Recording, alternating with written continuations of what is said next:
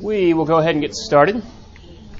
Um, it's good to see everybody. Uh, it's good to be back here and teaching again. It's been a few weeks. Um, welcome to a uh, definitely a stone skipping across um, sometimes several weeks worth of waters. Uh, sort of a, a, rough summer series that I'm going to do on the last five books of the Bible, hence the title, The End of the Book. Um, uh, the book of Revelation, as most of us would know, is the last book in the Bible, 22 chapters, and so we'll start today at Revelation 18, kind of frame it a little bit, um, just to uh, to see what it what it says, what it doesn't say. Hence, demons on the screen. I thought, well, that's a fair image to bring people in. Um, uh,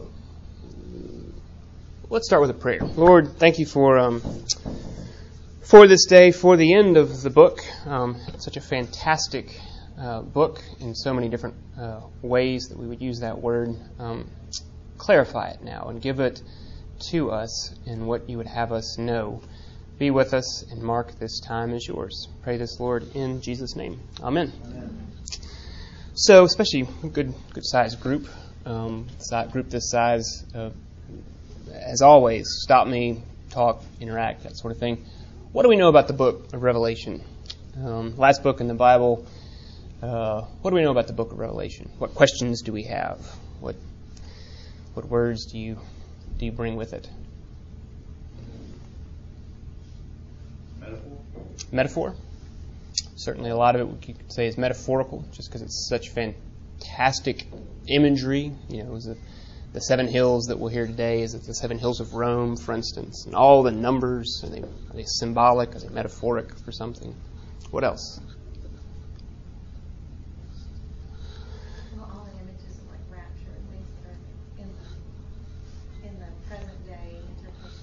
Mm-hmm. Mm-hmm. Mm-hmm.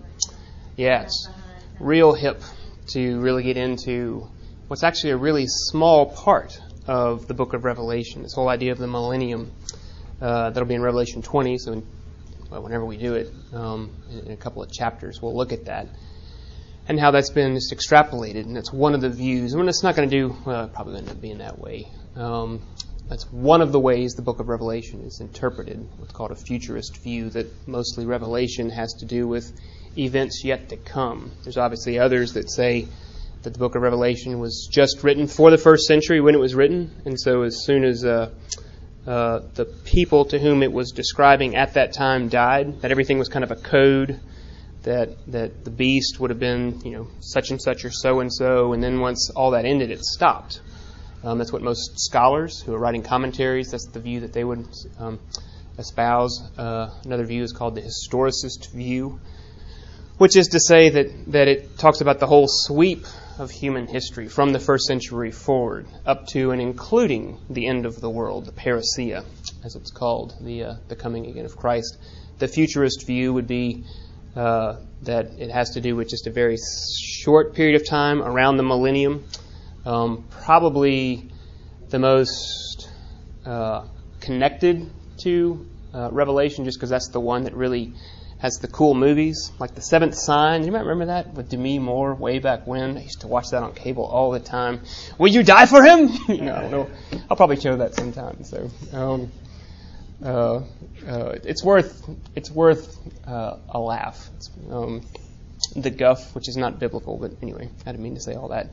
That's the futurist view, the whole idea of millennium, left behind. Uh, you get into premillennialism, amillennialism, postmillennialism, just all sorts of confusing parts. I'm not going to concentrate on that. And then the, um, what's the other one called? Typically called the idealist view, which has to do that, uh, that it's metaphorical would be one way to describe that, that, that Revelation is dealing with ideas, um, principles and ideas about who is God, um, uh, what's the nature of evil, what's the nature of suffering, what's the nature of hope, eschatology, the end of things. Um, uh, not to be good, you know, I think it'd be fair to say having some parts of all of that and allowing that to be what informs our view of Revelation. That would be probably the right way forward, rather than saying it's only about the first century or it's only about things for the uh, for the last generation to ever inhabit the old earth before the new heavens and the new earth are created. Um, so, what else do we know? It'll help me kind of set up where to go in the weeks to come, too. Or what questions do we have? What do we think's in the book of Revelation?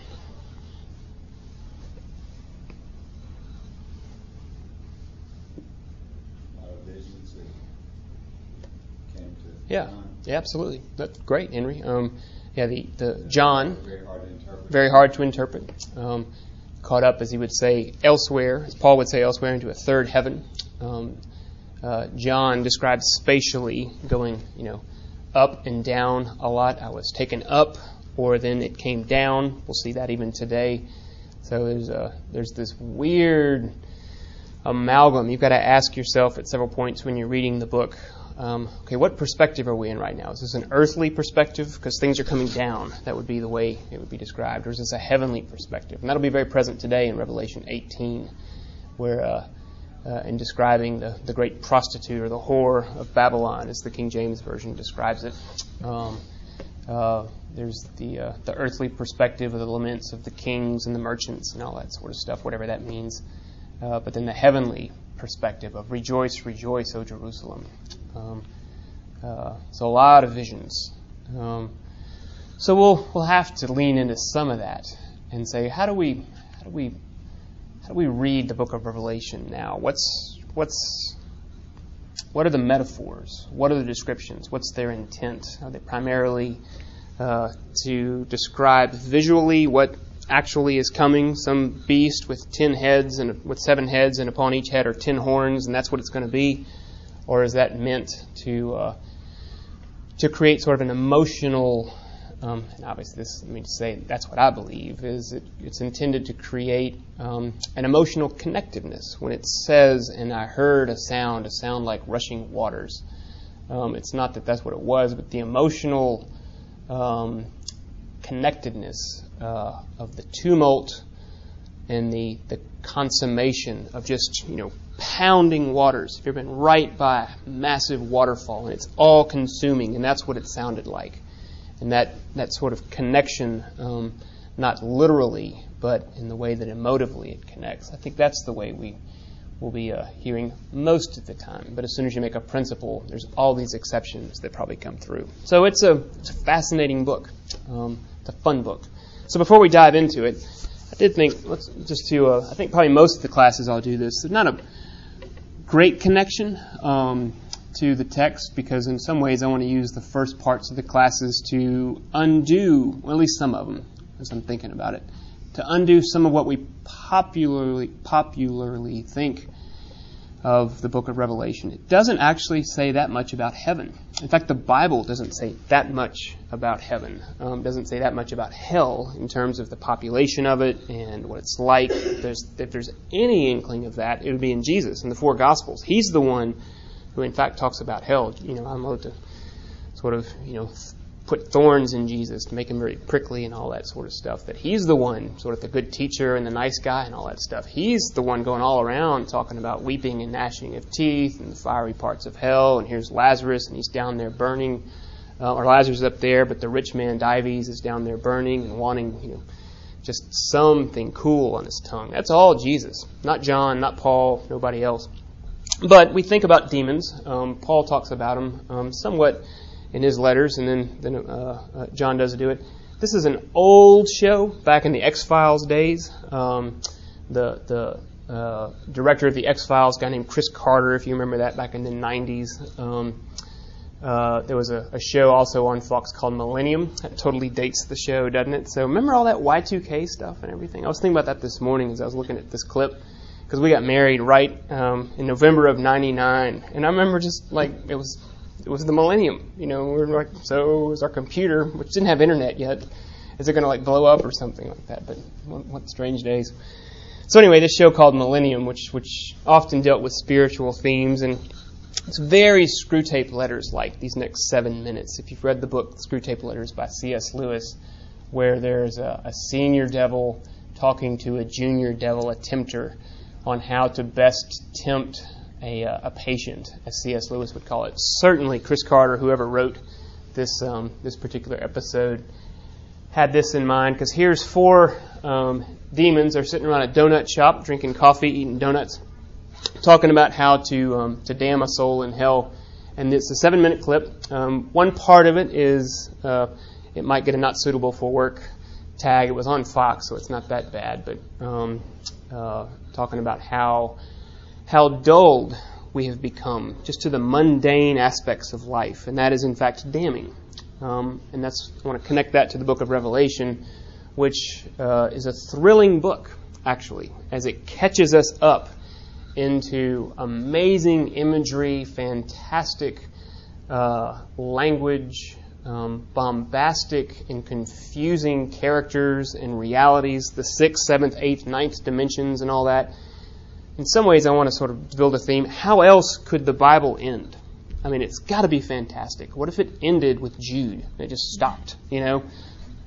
But this, it takes us up. And then, of course, to the great just climax, which is Revelation 21 and 22, the consummation of all things, where there is the new heaven and the new earth that are brought down. Thy kingdom come on earth as it is in heaven, as we pray each each week. Um, to connect into some of that, and through a you know kitschy television show from I don't know 1998, something like that. Uh, it begs the question: what what is what are these other realities to which Revelation does at least um, open up and point? Uh, and this is going to be my summer rec, in fact a book called The God of the Mundane. It's the only copy we have so far. So if you're interested, um, you can take this copy and buy it at the bookstore um, by a local author, in fact. That uh, that if God, the God of Revelation, the God of Genesis, the Lord of, of my life, the Lord of your life, if He is anything, He's the God of the mundane, of just the boring grind of nine to five um, for stay-at-home moms for people that are stuck in dead end jobs. This this guy used to be a pastor, and then I'm not sure what happened. He uh, he went to work at a bank, um, and he had to start at the bottom. And so he's 40. He's got master's degrees and all that sort of stuff, and he's having to learn how to be a bank teller, and it really turns his life over. Uh, and he's just dealing with the mundane, day to day, seemingly senseless grind. Is God God of that?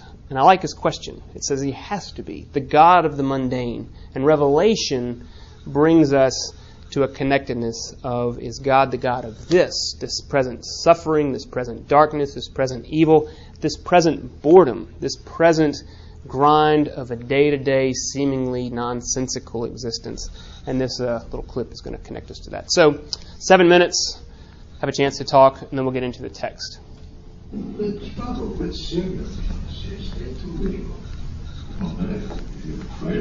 That's not what I meant to you, no. What did you mean? Their evil is still conspicuous. When people hear about some psycho killer, it can lead them to thinking about the nature of evil, which leads to thoughts about right or wrong. That all that thinking can get ugly. Yeah, you don't want to consider crap like that. Eh? You just want to go through the routine of living down the lives. What do you do to gut their souls? I don't do squat anymore. They do it all for you. I'm not sure I'm following. Mankind has progressed to a point in its limited history where life has been drained of all its enchantment. All you gotta do is sit back and enjoy.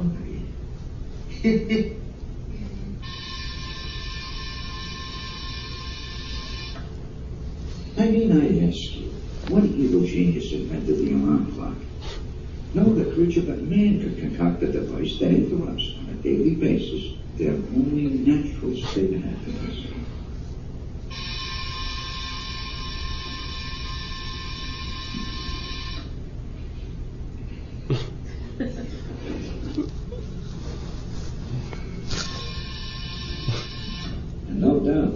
The evil evil twin contributed to button.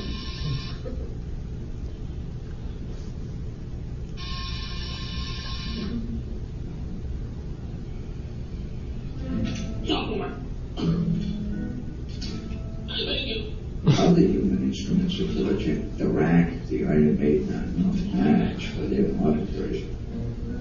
Ah! Used in a regiment vanity and like Their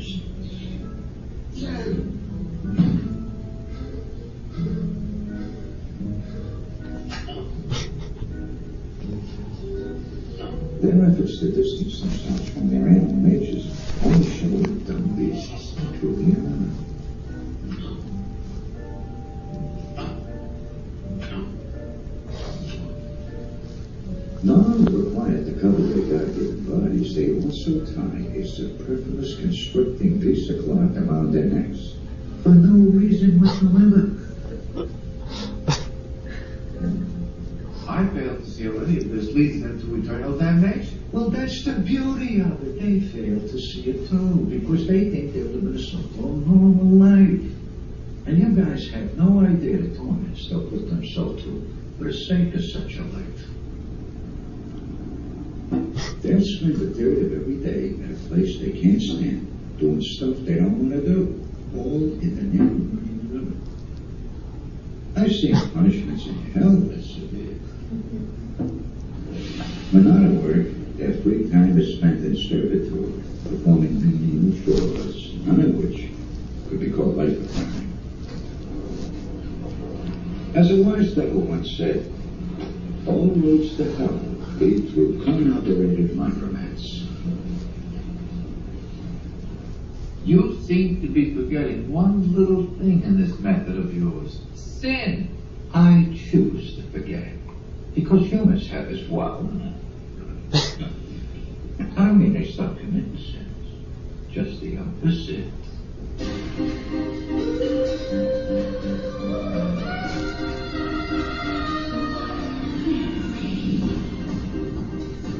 They sin so often it's, become part of their routine. And whatever passion first compelled them to commit such acts has long since passed away. Yeah, so they go do it. Shake that thing. Yeah, yeah. Do it. Do it. It off. Take it.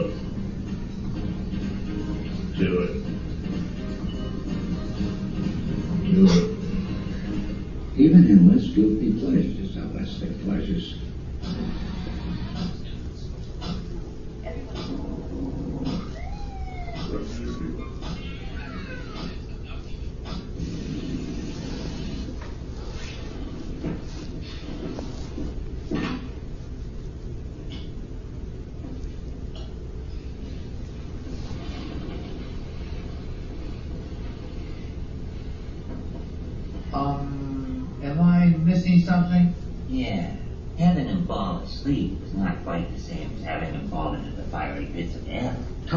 Expect to ruin them if you don't interact with them? Oh, every once in a while I interact with them, but nothing too evil. Minor irritations are all you need. And I find the best irritations utilize their own man-made laws.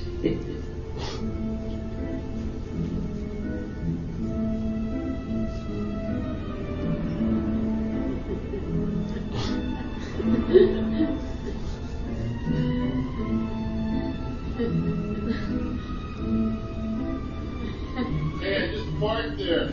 Ah, tell it, get a judge. Hey, what's with this ticket? Meter hasn't even run out.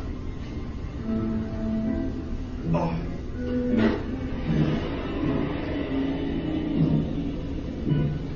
Could this be the same guy that saw Blake? No, he wasn't reacting to my innocence. All humans look horrified when confronting an authority figure. Hey, did this guy look depressed? What? I read an article about people using this word, St. John's wort, to cure depression. Remember back in the Middle Ages, humans were using this stuff and claiming to see devils. Oh, wives' tale. Uh, still, does this guy look like he might be using this St. John's wort? Red, this guy looks like he needed a vat of this stuff. It doesn't matter what they take.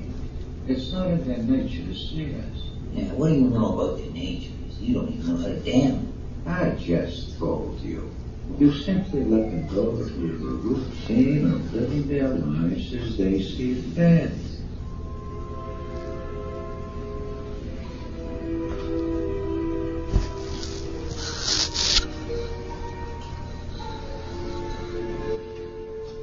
That's enough. Um, so to damn them, you simply let them go through their lives as they see fit. Um, that always reminds me of the last line in the book of Judges, um, which says, And there was no king in Israel, and every man did uh, according to what was right in his own eyes.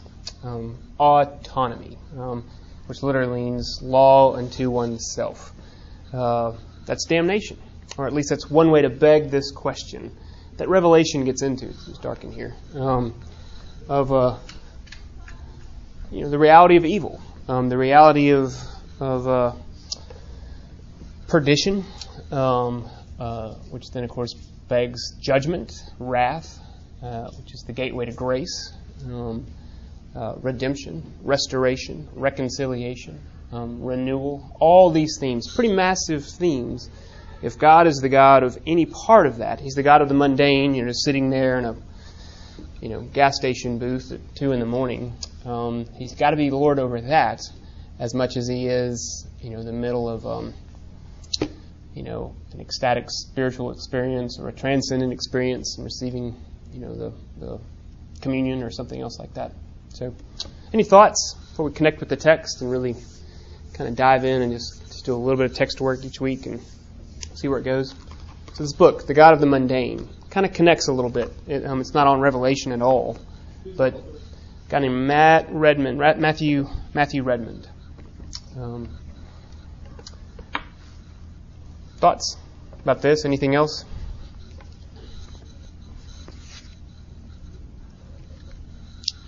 to damn others. You simply let them go through their life as they see fit. Autonomos. Well, then you can turn. Um, go ahead and get a Bible. We're going to read the whole of, of Revelation 18. Um, you need one, Stokes? Um, and think a little bit about. Thank you. We do need a basket of reading glasses. I bet we have some in our lost and found. Um, we have a lot of umbrellas and reading glasses, I think, in our front. So, um, a word about the images and the symbols and all that. We're not going to go too far in that. I do think there's a lot there. Um, obviously, with time is running here.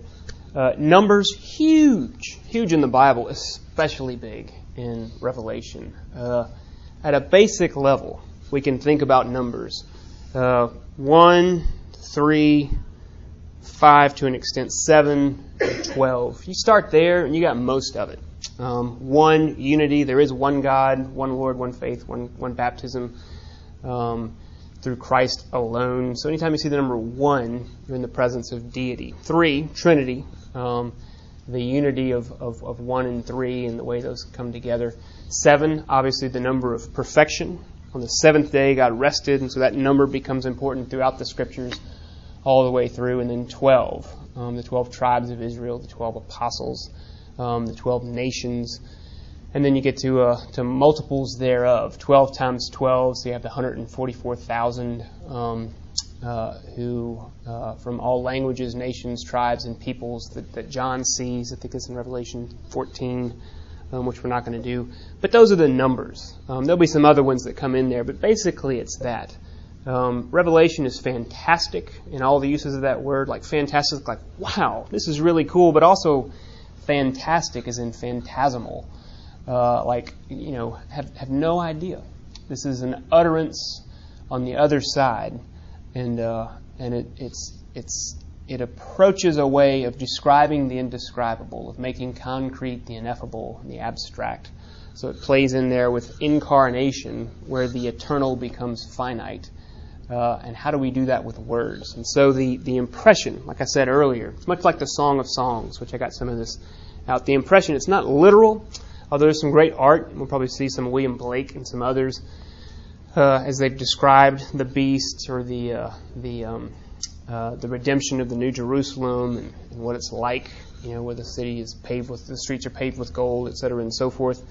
Uh, John, like um, Solomon and others, is an artist here, um, or really it's the revelation of Jesus Christ given to John. That's in the title, so we talk about the revelation singular. It's Christ's revelation to us. That which always is is now being revealed. It was hidden, but it was there, and now it's being made known. Um, revelation in Greek is apocalypto, which we get the word apocalypse. So you know the revelation now. Um, this this this uh, where we get the word the idea of an apocalypse, which is a uh, thunderous, tumultuous, frightening um, event where everything changes. When apocalypse, when the apocalypse comes, um, you know the the Kubrick, Stanley Kubrick, is that him? Um, his movie. Uh, it's a change. I once was, but now am. Uh, that which was in me has now been revealed. Um, uh, the words that John uses to describe the undescribable, they, they create an effect on us. So a little bit of fun with the Song of Songs, for instance, the Song of Solomon, the love song. Um, I have a, it was an old magazine called the Wittenburg Door. Does anybody remember that? It's kind of a sardonic um, Christian magazine, which was great fun. It was like a for old Young Life workers, they would get a copy of this and it'd be like, you know, copy of a, you know, pornography or something like that. And I'm like, oh, can we do this? You know, because it's just real sort of Christian irony and all that. And so they had an image. I remember once somebody wrote, uh, drew an image of the um, the bride in the Song of Solomon because using words to describe the emotion that the that the husband eh, feels. If you draw her out, it's pretty funny. Something like uh, you are a mare among Pharaoh's chariots. My beloved to me is a cluster of henna blossoms in the vineyards of Engedi. Your eyes are doves, our couch is green, your hair is like a flock of goats. I tell Meme that all the time. She loves it. So, um, your teeth are like a flock of shorn ewes. Uh, your your cheeks are like halves of a pomegranate. Your two breasts are like fawns. I adjure you, daughters of Jerusalem, if you find my beloved, that you tell him that I am sick with love. Um, and so obviously, I mean, your, your breasts are like fawns. It's like, oh, thanks. But, you know, just the, uh, well, you know, words, emotional connectedness. Um, the, uh, I'm sick with love, and so I'm fumbling over ways to try to write to you, my beloved, how I feel about you, what my experience of you approaches. Um, how do I describe something so indescribable as love? And that's what's in the Song of Songs. And that is one one hundredth of what the uh, Apostle John was given uh, by uh, Jesus Christ through the Holy Spirit in his revelation. So that's how we approach some of these fantastic images, or at least that's how I'm inviting us to consider that. So, thoughts on that before we go into Revelation 18? you can look back in Revelation 17, um, which is just as far back as we're going to go. Uh, Babylon. Um, we're going to be reading about the, the, the, the, prostitute, the great prostitute, Babylon, the whore of Babylon. Uh, Babylon is the um, metaphor, um, the description going back and strips an Old Testament imagery uh, of, of the culmination of civilization and its discontents, of all the hopes, the dreams, uh, of, of the progress of civilization. So it begs all the idols of power and prestige and position um, that Babylon, as the as the as the pinnacle of human progress, this is all going to be undone. And Babylon, this great this great prostitute, as as uh, as John describes her, who gave herself over to sexual immorality in exchange for the accolades of the kings and the merchants and the princes, uh, is going to be abandoned by them and really left desolate and uh, uh, scorned and they will stand and not be sad for her, but that they no longer get to enjoy her. It's a really stark, I think, realistic image of uh, the nature, often of a real, in a base way, of, of some human interactions, some human relationships. And so this is this is Babylon. And just a couple of verses to kind of set that up from Revelation, Revelation um, 17, verse 5 and 6, if you want to go back and look at that and on her head Babylon, the great um, the great prostitute, and on her forehead was written the name of mystery. So this was the name given, and that's a common theme. There's always names being written on foreheads, or there's even one where uh, uh, we'll look at this where Jesus has a name written on his inner thigh that he alone knows as he's coming down on a white horse at the end of all time. Isn't that fantastic? I mean, they're just like, what in the world? So um, so names are a big deal. On her forehead was written a name of mystery Babylon the Great, mother of prostitutes and of the earth's abominations. And I saw the woman drunk with the blood of the saints, the blood the martyrs of Jesus. So just this imagery, drunk on the blood of the saints, on the martyrs of Jesus. Um, uh, Babylon the Great, mother of the, of the, earth's abominations. I mean, it just impregnates this image of this woman riding in on the beast. And the beast is uh, uh, not Satan, but sort of his minions, these guys, sort of in the world. And the two are fused, but not to be um, confused as the same, because the beast is going to leave her. And so that's just us and all of our hopes and dreams sort of left to be exposed in the final judgment of God as wanting and as alone and as desolate. So, I mean, it really does sort of end time. I mean, that's where we're headed with the end of the book. And then verse 15 through 18 And the angel said to me, John, the waters that you saw where the prostitute is seated are peoples and multitudes and nations and languages. And the ten horns that you saw, they and the beast will hate the prostitute. They will make her desolate and naked, and devour her flesh and burn her up with fire. Uh, for God has put into her, into their hearts, to carry out His purpose by being of one mind and handing over their royal power to the beast until the words of God are fulfilled. And the woman that you saw is the great city that has dominion over the kings of the earth. And so the disunity of evil, even as you saw a little bit here, where they start arguing and all that, evil is never unified. Evil is always utilitarian. It will eat itself and any other part for its own gain. Um, and here, uh, the woman, you could personify this, she thought that the beast loved her. And the beast didn't love her. The beast was using her, and he's just so ready to leave her alone, desolate and naked, and then to devour her and to burn her remains and let the smoke rise. And that's what we're going to read in, uh, in Revelation 18. Pretty, pretty jarring stuff in some ways. So thoughts there before we, we jump in? let the power of the scripture just kind of speak. So, questions, comments, kind of get an idea, a feel of what Babylon is, the great prostitute, the great whore, um, the harlot. Um, these are all ways that she's been described, primarily with the King James. Those, those, uh, those great, those great words. Um, so Revelation 18, uh, starting at verse 1, uh, Babylon must fall. Why? So that the new Jerusalem, can, uh, can come down from the new heavens. That's where we're headed in Revelation 21. So after this, I saw another angel coming down from heaven and having great authority, and the earth was made bright with his glory. So now, Revelation. The earth was made bright, all things are, uh, are being revealed. And he called out with a mighty voice, this angel, Fallen, fallen is Babylon the Great. This echoes Isaiah as well as Jeremiah.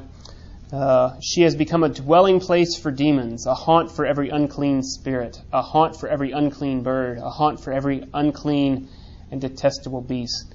So, what was once great is now in a dystopian sort of image.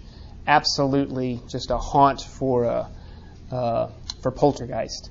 Um, for all the nations have drunk the wine of her passion and of her sexual immor- immorality, and the kings of the earth have committed immorality with her and the merchants of the earth have grown rich from the power of her luxurious living.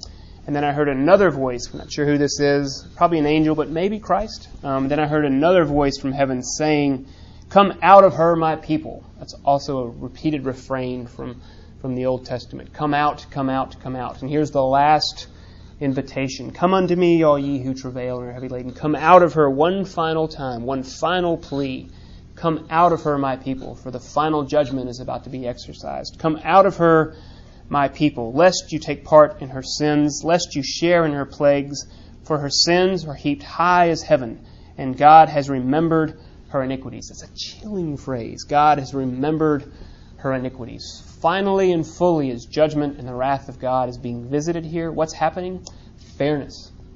Finally, what the world and Babylon have operated on for so long is actually coming true, where what comes around actually goes around and it comes back, and her abominations, as it says, are going to be visited upon her.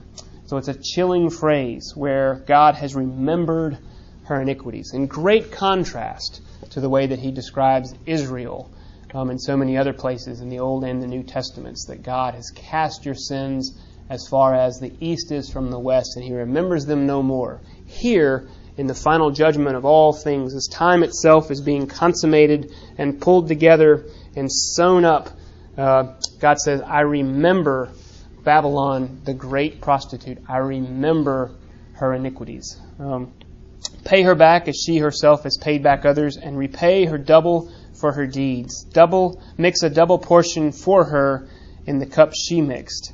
As she glorified herself and lived in luxury, so give her a like measure of torment and mourning, since in her heart she says, I sit as a queen, I am no widow, and mourning I shall never see. The blind, um, the blindness of laziness and uh, of the laziness that easy living gives. There's that judgment on that of the laxity. That's the word I was coming at.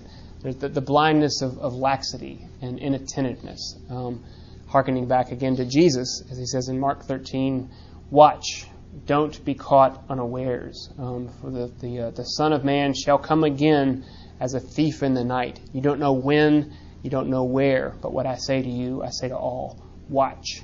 Um, and, uh, and, Jeru- and, and, and, and Babylon is getting caught here. For this reason, her plagues will come back to her in a single day. That's how fast the judgment is going to be swift and complete. Death and mourning and famine, and she will be burned up with fire. For mighty is the Lord God who has judged her. So that's the end of part one. That's the heavenly perspective of the judgment on Jerusalem. And now three earthly laments about her. Um, and then the kings of the earth, to start with the powers and the dominions and the principalities and the kings and then the kings of the earth who committed sexual immorality and lived in luxury with her will weep and wail over her when they see the smoke of her burning. And they will stand far off in fear of her torment and say, and just as a quick aside, never thought about this until I read it a couple of days ago in preparation for this class. I connected with Peter here. Connected with Peter when he, um, uh, already grief stricken, uh, about Christ when he stood far off but near enough to see Christ when he denied him the third time. And as Luke says, and when he said, I do not know the man, at that moment Jesus looked at Peter and fixed his gaze upon him. And Peter went away and wept. You know, there's this sense of the king, not really, um, it's not the same sort of piece, but if you want to call it psychologically, just connected with Peter and just the, uh, the deep despair of an accurate judgment on, on, on who he is and who I am and my very base, my, my, my, my, my bottom nature. Uh, they will stand far off in fear of torment and say, Alas, alas, the great city, you mighty city Babylon, in a single hour your judgment has come, your crisis has come, is the word in Greek. And the merchants of the earth, um, second uh, lament, will weep and mourn for her, since no one buys their cargo anymore. Cargo of gold, silver, jewels, pearls, fine linen, purple cloth, silk, scarlet cloth, all kinds of scented wood, all kinds of articles of ivory, all kinds of articles of costly wood, bronze, iron, marble, cinnamon, spice, incense, myrrh, frankincense, wine, oil, fine flour, wheat, cattle, sheep, horses, and chariots and slaves, that is human souls. What is this? It's an inventory list of everything that was going in and out of the port. Just all of that is being called up and burned. Um, there was nothing and no thing that's going to stand outside this final judgment. The fruit for which your soul longed has gone from you, and all your delicacies and your splendors are lost to you, never to be found again. The merchants of these wares who gained wealth from her will stand far off in fear of her torment, weeping and mourning aloud. Alas, alas, for the great city that was clothed in fine linen, and the best that we could offer, the merchants would say, and purple and scarlet, adorned with gold, with jewels and with pearls, for in a single hour, again, complete and swift, in a single hour, all this wealth has been laid waste. And then all the shipmasters, the last of the earthly remnants, and all the seafaring men, the sailors in whose trade is in the sea, stood far off and cried out as they saw the smoke of her burning. What city was like the great city? And they threw dust on their heads as they wept and mourned, crying out, Alas, alas, for the great city where all who had ships at sea grew rich by her wealth, for in a single hour she has been laid waste. And then verse 20 goes back to an earthly uh, perspective. Those were three, um, to a heavenly perspective. The three earthly laments. Now, as we are sort of laid bare, uh, it turns and says, Rejoice, rejoice over her, O heaven, and you saints and apostles and prophets, for God has given judgment uh, for you against her. It's a legal, he's given judgment, vindication. The verdict has come down and it's in your favor. He has given judgment for you against her. And then a mighty angel took up a great stone, uh, took up a stone like a great millstone and threw it into the sea, saying, So will Babylon, the great city, be thrown down with violence, and will be found no more. Word of great hope for all who are suffering here. Um, in the first century, all who are suffering now, this word of hope that says, You see this stone? It's as if all of Babylon and all the iniquity and all the suffering of the world is like this when I throw it into the sea and it goes to the bottom, never to be found again. Um, uh, Jeremiah did the same thing as he threw a stone into the Euphrates River. Um, and, uh, and John picks that up, except now it's a great millstone which will sink to the depths, never to be found, uh, as the judgment will come in a single hour, complete and swift, vindicating uh, the children of God. And the sound of now a list of what's not not to be heard anymore. The sound of harpists and musicians, of play, flute players and trumpeters, you will, uh, will be heard in you, second person speaking to Jerusalem, uh, to Babylon, excuse me, no more. And a craftsman of any craft will be found in you no more, and the sound of the mill will be heard in you no more, and the light of the lamp will shine in you no more, and the voice of the bridegroom and the bride will be heard in you no more. For your merchants were the great ones of the earth, and all nations were deceived by your sorcery. And now back to the third person. And in her was found the blood of prophets and of saints, and of all who have been slain on the earth. So it's uh, it's mid sentence. It's going to finish that judgment um, when we resume in two weeks. But the uh, the beginning of the end uh, is judgment as the wrath of God, which is in fact good news hidden, where there will be a decisive and full accounting uh, where the grace of God and the restoration of all things shall be given to those whose name are written in the book of life. Um, and that's where we're headed uh, in two weeks um, uh, with Revelation 19. So let me um, let me pray. Lord, uh, take these fantastic words and uh, allow them to reap a harvest 30, 60, or 100 fold. Um, I ask this in Jesus' name. Amen.